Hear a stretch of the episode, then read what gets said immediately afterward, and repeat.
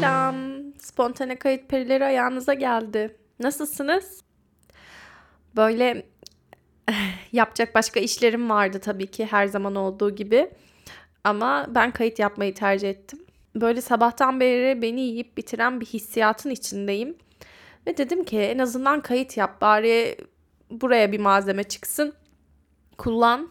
Çünkü her zaman o kayıt yap, konuş hissi gelmiyor ve konuşmak bazı anlarda kaçınılmaz ve elzem oluyor. Bugün de o günlerden birindeyim. Günlerdir de karantinada olduğum için bayağı yalnızım. Yalnız kalınca insanın kendine bakmaya da haddinden fazla zaman oluyor.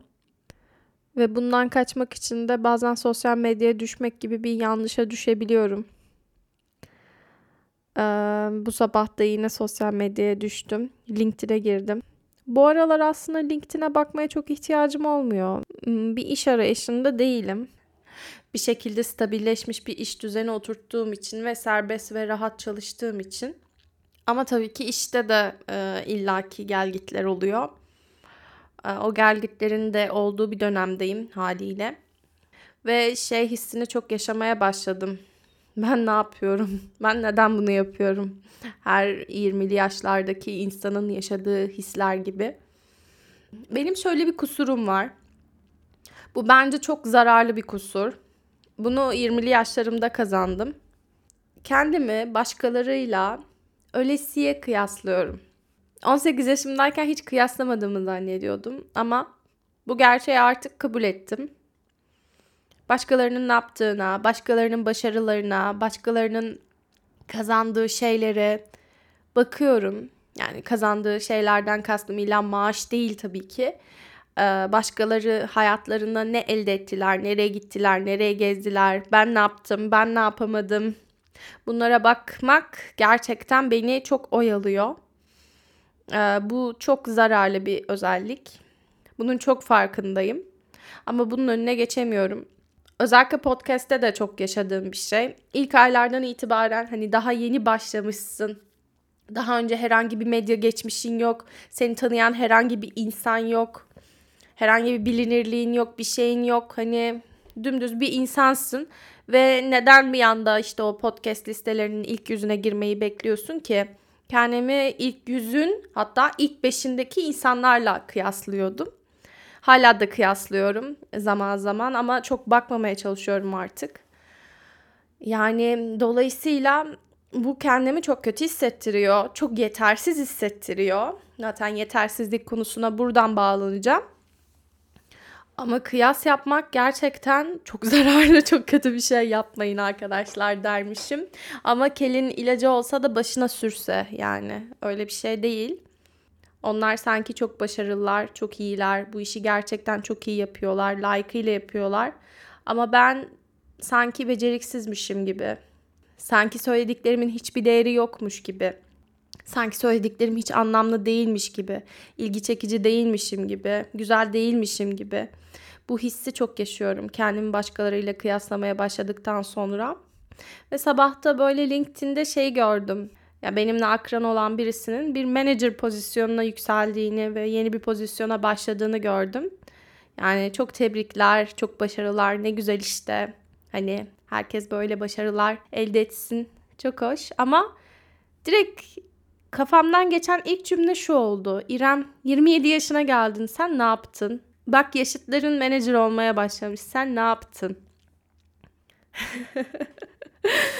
Ve böyle anlık gelen işimin de şu anki e, belirsizliğinin verdiği bir duygu durum bozukluğuyla Allah kahretsin çok başarısızım. Allah kahretsin çok beceriksizim. Tezi bitirmeme sadece 6 ay kaldı ama ben daha analizlere bile başlamadım. İşte ne yapacaksın? Böyle birbirini doğuran cümleler kafamda başladı. Çünkü o cümleler öyle ki bir tanesi geldi mi diğerleri de böyle paket olarak, hediye olarak geliyor. Hepsini böyle bir anda pat pat pat pat pat düşünmeye başlıyorsun. Ve bir anda böyle duygu durumun pat diye yere düşüyor. Ki benim e, gerçekten duygu durumum pamuk ipliğine bağlıydı. E, dolayısıyla da düştüm. Direkt yakın arkadaşlarıma yazdım. Allah kahretsin ben ne kadar vazıfsız, vazıfsız, vasıfsız bir insanım. Ne kadar kötüyüm. Allah kahretsin şöyle böyle falan. Ve kendimi sadece bir saniyeliğine bir başkasıyla kıyasladığım için içine düştüğüm duruma bak. Ve şunu fark ettim. Yetersiz hissetmeye ne kadar meyilliyim aslında. Ne kadar da fırsat kolluyorum. Bir şey olsa da kendimi yetersiz hissetsem diye. Tabii ki bunu zihnim yapıyor kendimden çok. Ve karşısına çıkan her fırsatta mesela sosyal medyada birisini görüyor. İşte mesela yogadan örnek vereyim. Çok güzel bir asana yapıyor. Mesela handstand'e kalkıyor, ellerinin üstünde duruyor. İşte diyorum ki sen yapamıyorsun, sen güçlü değilsin. Hemen oradan bir yetersizlik hissi kalkıyor geliyor. Ya zaten sosyal medya başlı başına konuşulması gereken, sosyal medyanın mental sağlığımıza etkisi başlı başına konuşulması gereken bir konu. Ee, orası üzerinden detaylandırmayacağım bu konuyu. Doğrudan yetersizlik hissi üzerine durmak istiyorum. Ama gerçekten kendimi yetersiz hissetmeye bu kadar meyilli olduğum için çok canım sıkılıyor. Akademiden örnek vereyim. Ee, akademide olan insanlar gerçekten bunu bilebilir. Özellikle işte yüksek lisans, doktora yapan ya da akademisyen olan insanlar belki anlayabilirler. Bilmediğin çok fazla şey var. Öğrenmen gereken çok fazla şey var. Çünkü işte 100 milyon tane makale var, 100 milyon tane farklı teori var. Bir konseptin 100 farklı bakış açısı var ve senin onların içinden kendine uygun olanları bulup, anlayıp, okuyup seçmen gerekiyor. Ve okudukça okumaya devam ediyorsun ve ne kadar aslında bilmediğin şey olduğunu anlıyorsun, fark ediyorsun.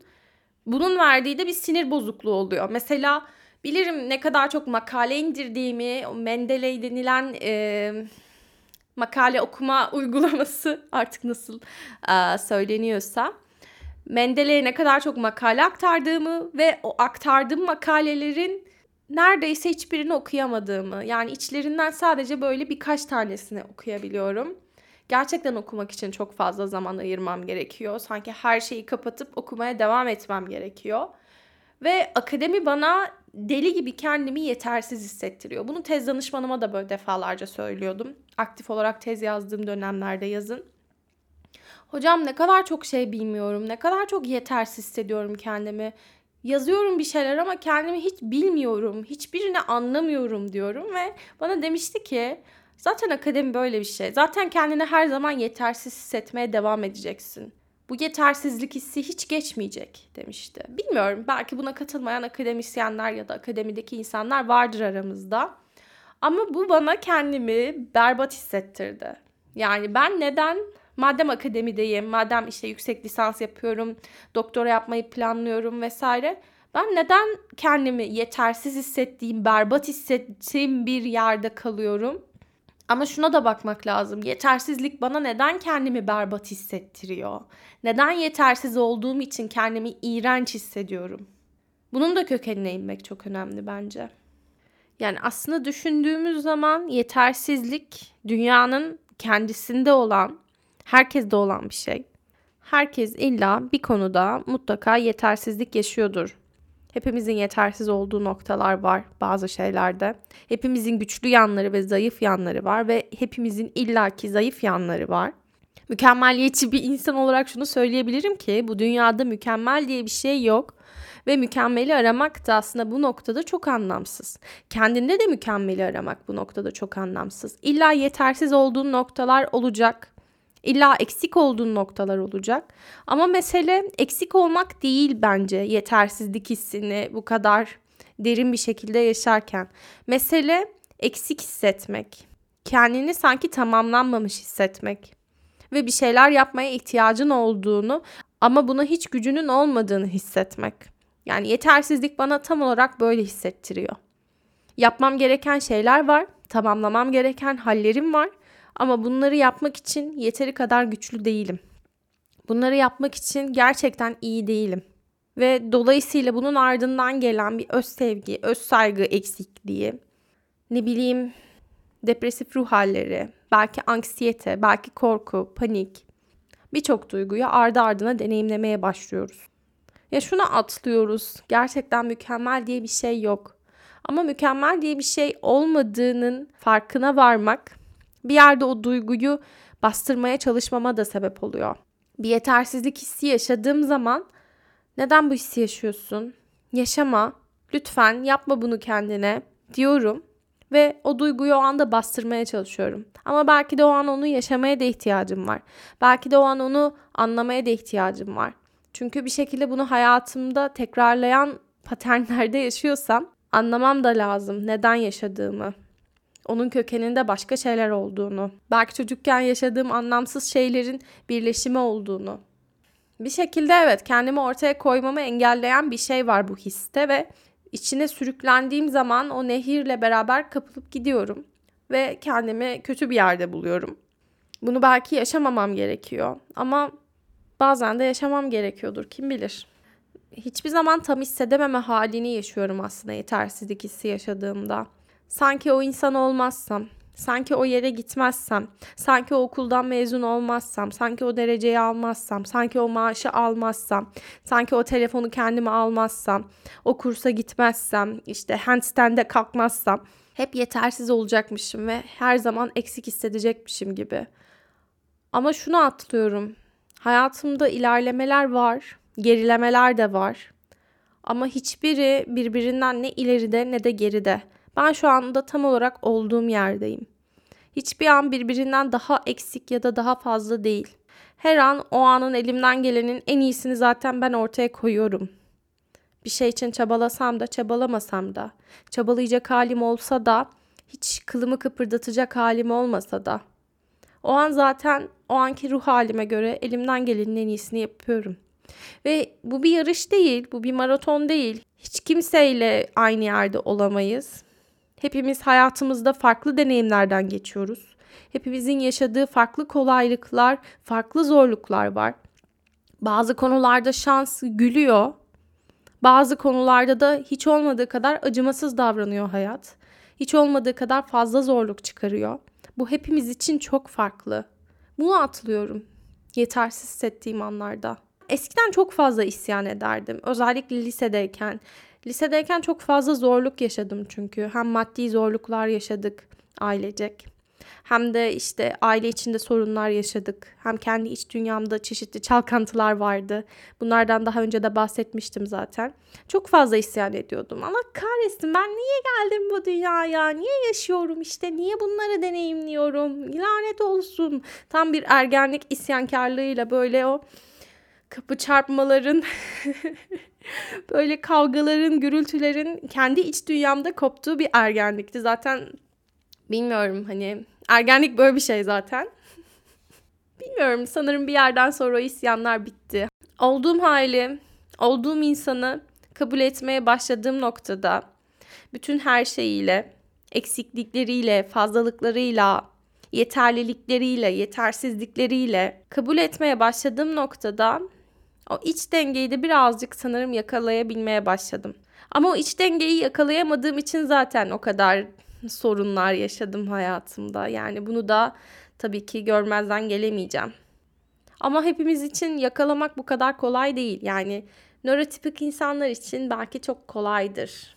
Bilmiyorum tabii onların deneyimlerini varsaymak istemiyorum ama nörotipik olmayan insanlar için bu pek de kolay bir şey değil. Çünkü her zaman kendilerini yani kendimden biliyorum. Her zaman kendilerini bir adım daha geride hissetmeye daha meyilli olabilirler. Ben de her zaman kendimi bu kulvarda daha engebeli bir yoldan yürüyormuş gibi hissediyordum. Hala da hissettiğim anlar oluyor. Ve bu nedenle kendimi her zaman daha yetersiz, daha geride kalmış, daha çok çabalamaya mecbur bırakılmış gibi hissetmem de hiç olmadığı kadar normal. Çünkü aynı şeyleri deneyimlemiyorum. Bu dünya nörotipik insanlara göre bir yerde dizayn edilmiş. Okullar, üniversiteler, iş dünyası, şu bu. Yani psikiyatrik bir rahatsızlık yaşadığın için, o gün depresif hissettiğin için izin alabilme lüksünün e, sadece böyle Kuzey Avrupa ülkelerinde mümkün olduğu bir zamandayız. Çok da emin olarak konuşmak istemiyorum ama psikiyatrik izin e, konuşulmaya başladı Avrupa ülkelerinde. Ama tabii ki Türkiye'de konuşulan bir şey değil. E, dolayısıyla bir yerde kendini daha geride kalmış, daha dezavantajlı hissetme haline meyilli olabiliyorsun. Ama tabii ki bu bir dezavantaj değil. Toplum nörotipik insanlara göre dizayn edilmiş. Yani bu konuda benim buna bir ışık tutmaktan başka yapabileceğim bir şey yok. Sonuçta ben de kapsanmış hissedebilmek isterdim o depresyonları yaşarken. Majör depresyonda olduğum için sınavına giremediğim dersin hocasına raporumu gönderirken canım senin raporunu kabul etmem için şu anda hastanede yatıyor olman gerekiyor. Bacağının falan kırık olması gerekiyor. Söylemiyle karşılaşmamış olmak isterdim.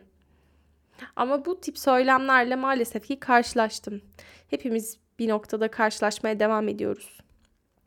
Bir şey yapamadığımızda, bir şey yetiştiremediğimizde, layıkıyla onu gerçekleştiremediğimizde bunun bir rahatsızlıktan dolayı değil de şımarıklıktan dolayı yapmadığımı ya da bir bahane ürettiğimi zannetmeleri hiç olmadığı kadar can yakıcıydı. Maalesef ki bunu mental rahatsızlığa sahip olan insanlar deneyimlemeye devam ediyor. Konu da aslında hiç alakalı değildi bununla. Ben tamamen yetersizlik duygusuyla işte belki birazcık imposter sendromuna değinirim diye açtım bu kaydı ama yine tabii ki kendi konumu buldum. Gözümden kaçmaz ama bu noktada bence bu da çok önemli. Çünkü yetersizlik duygusunu bir yerde deneyimleyen insanlara bakıldığında toplumda hani istatistiklerle konuşuyorum. Sağlam, nörotipik, beyaz, heteroseksüel, natrans, erkek artık ne kadar ayrıcalıklı kesim varsa onlar daha az deneyimliyor bunu. Yani bunun da bence bize söylemek istediği çok şey var. Çünkü bir yerde o başarıyı, o yeterliliği hak etmediğimiz düşüncesi de içimize işlemiş olabiliyor. Ve bundan dolayı kendimizi yetersiz hissetmeye, kendimizi eksik hissetmeye daha meyilli olabiliyoruz. En azından benim öyle. Peki bu yetersizlik hissiyle nasıl başa çıkabiliriz? Mesela ben o anda o histen nasıl çıktım ve böyle bir anda kafamı toplayıp tamam ben bari bu hisleri yaşadım bu sabah bari bunları kaydedeyim dedim. Bir durdum, kendimi bir geri çektim. Böyle telefonu telefonu bir bıraktım. İşte o LinkedIn'i falan kapattım. Ve böyle durdum sadece hiçbir şey yapmadım o anda. Böyle iki dakika boyunca hiçbir şey yapmadan bir etrafa baktım. Düşüncelerin işte o kafamdan gelip geçmesini izledim. En yakın arkadaşlarıma yazdım sonra. Neler hissettiğimi söyledim. Ne kadar yetersiz ve berbat hissettiğimi söyledim. Onlar da zaman zaman çok benzer şeyler hissettiklerinden bahsettiler. Kendi deneyimlerini anlattılar kısaca. Ve yalnız değilim dedim. Bu hisleri bir tek ben deneyimlemiyorum. İnsan olmanın bir parçası aslında. Çünkü insan olarak mükemmel değiliz ve mükemmeliyetçi bir insan olmaya çok meyilliysek yetersiz hissetmeye de bir o kadar meyilli oluyoruz. Ama şunu unutuyoruz. Aslında hepimiz kendi içimizde tamız. Hepimizin birbirinden farklı noktaları olabilir. Birbirinden daha iyi olduğu ya da daha kötü olduğu noktalar olabilir. Ama bu bir yarış değil. Hiçbirimiz bir rankingin içinde sıramıza bakmıyoruz aslında. Hepimiz kendi içimizde kendi başarılarımızı ya da kendi başarısızlıklarımızı artık bu başarı denilen şey neyse bu kadar önemli hani bunları yaşıyoruz. Bazı günler kendi duygularımı dinleyebilmek, kendime sarılabilmek, kendime şefkatli davranabilmek, öz bakım yapabilmek de bir başarıydı mesela benim için. Hala da öyle. Aslında başarıyı çok uzaklarda arıyoruz ama kendimize dönebildiğimiz her an, kendimizle yüzleşebildiğimiz her an, neler yaşadığımızı, neler hissettiğimizi fark ettiğimiz ve bu farkındalıkla beraber kalabildiğimiz, belki kendimize sarılabildiğimiz her an aslında büyük bir başarı. Çünkü bunu fark etmekten, kendimizle kalabilmekten, o duygularla kalabilmekten kaçmaya çok meyilli bir yapımız var. Acıdan kaçmaya meyilliyiz ya çünkü. Bence başarıyı çok uzakta aramamak gerekiyor. Başarı zaten bizim içimizde. deyip böyle bir şey keynote speaker gibi konuşuyorum. Başarı senin içinde. İnanırsan başarırsın. Sen iste yeter ki her şey hallolur. Sen iste yeter ki içinden olumlamalar yap ben başarılıyım diye. Tabii ki. Öyle yani. Çok uzaklarda aramamak lazım. Yani hiçbirini beklememek gerekiyor. O okul bitecek mi? O iş gelecek mi? O parayı kazanabilecek miyim? O yere gidebilecek miyim? O kursu alabilecek miyim? O kitabı okuyabilecek miyim? O bilgileri öğrenebilecek miyim? Hepsinin olması çok güzel. Ama bunların olmaması da büyük bir eksiklik değil. Bir noktada artık yetersizlik hissine de şöyle bakmam gerekiyor. Hala öğrenmeye ve gelişmeye ihtiyacım var demek ki. Yetersizim demek ki gelişmeye ihtiyacım var. Demek ki daha fazlasını yapmaya ihtiyacım var. Belki kendimi ben oldum ya, ben biliyorum hepsini diye hissetseydim o daha kötü olurdu bence. O zaman artık daha fazlasını yapma ihtiyacı duymazdım hayatta. Daha fazla gelişme ihtiyacı duymazdım. Bir adım daha atma ihtiyacı duymazdım ve olduğum yerde beklerdim. İşte asıl o zaman gelişmeye kapanırdım. Yetersizlik hissi yaşamam bir noktada güzel bir şey. Çünkü hala kendimi gelişmeye ihtiyacında hissediyorum. Belki de hep böyle hissetmem gerekiyor. Varsın böyle istediğim. Çünkü bir noktada her gün kendime bir şey kattığım sürece gelişmeye ve iyileşmeye devam edebilirim. O nedenle bu hisse belki de kötü bir yerden de bakmamam gerekiyor. Bunu da burada tekrardan hatırlatayım. Başkalarıyla kendimi kıyaslama meselesine geldiğimde de böyle 2000'li yıllarda insanların birbirine e-mail yoluyla beğendikleri hikayeleri işte özlü sözleri, bir şeyleri, içerikleri gönderdiği bir sirkülasyon vardı. Ben çocuk olduğum için hani çok fazla öyle bir sirkülasyona sahip değildim ama annemle babamın maillerini görüyordum. Ve öyle bir mailden koparcasına gelen bir hikayeyle karşılaşmıştım. Bana bunu lisedeyken İngilizce öğretmenim anlatmıştı. Daha doğrusu sınıfa anlatmıştı. Kurbağaların içinde olduğu çok yüksek bir havuz varmış. Ve kurbağaların da o havuzun içinden çıkması gerekiyormuş. Ancak hiçbir kurbağa zıplayamıyormuş o kadar yükseğe. Birbirlerine bakıyorlarmış ve hiçbiri havuzdan dışarı çıkamıyormuş. Çünkü hiçbiri o kadar iyi zıplayamıyormuş.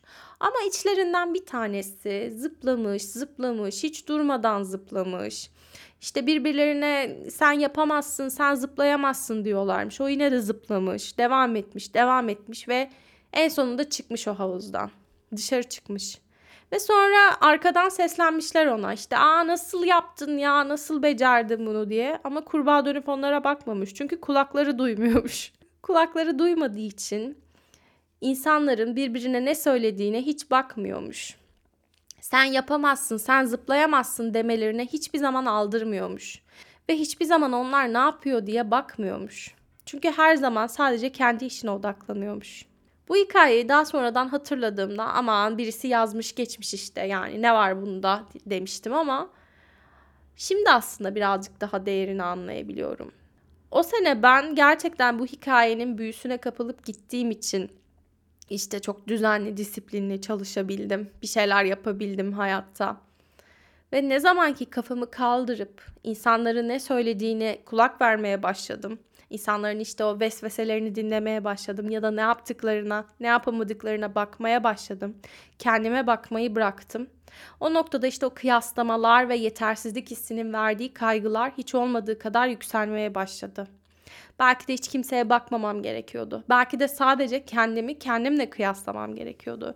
Kendimi dünkü halimle, iki gün önceki halimle, iki hafta önceki halimle, iki yıl önceki halimle kıyaslamam gerekiyordu. Bu hikayeyi unutmuşum. Bunu hatırlatarak bu bölümü kapatmak istedim. Beni Instagram'dan takip etmeyi unutmayın arkadaşlar. Podcast'i de takip et tuşuna basarsanız yeni bölümlerden haberdar olmuş oluyorsunuz. Aynı zamanda yanda bir zil var Spotify'dan dinliyorsanız eğer. O zile bastığınızda böyle yeni bölüm geldiğinde bildirim geliyor. Bu da çok güzel bir anne hizmeti. Bence bunu kaçırmayın, değerlendirin. Böyle yeni bölümlerde tekrardan buluşuruz bu sayede. Sosyal medyadan da zaten mutlaka duyuruyorum. Hem kendi hesabımdan hem duygu yoklaması hesabından. Bir de içimi döktüğüm ağlama duvarı olarak kullandığım bir Twitter hesabım var. Belki oraya da bakabilirsiniz. Böyle. Şimdilik hoşça kalın o zaman. Yeni bölümlerde görüşürüz. Bay bay.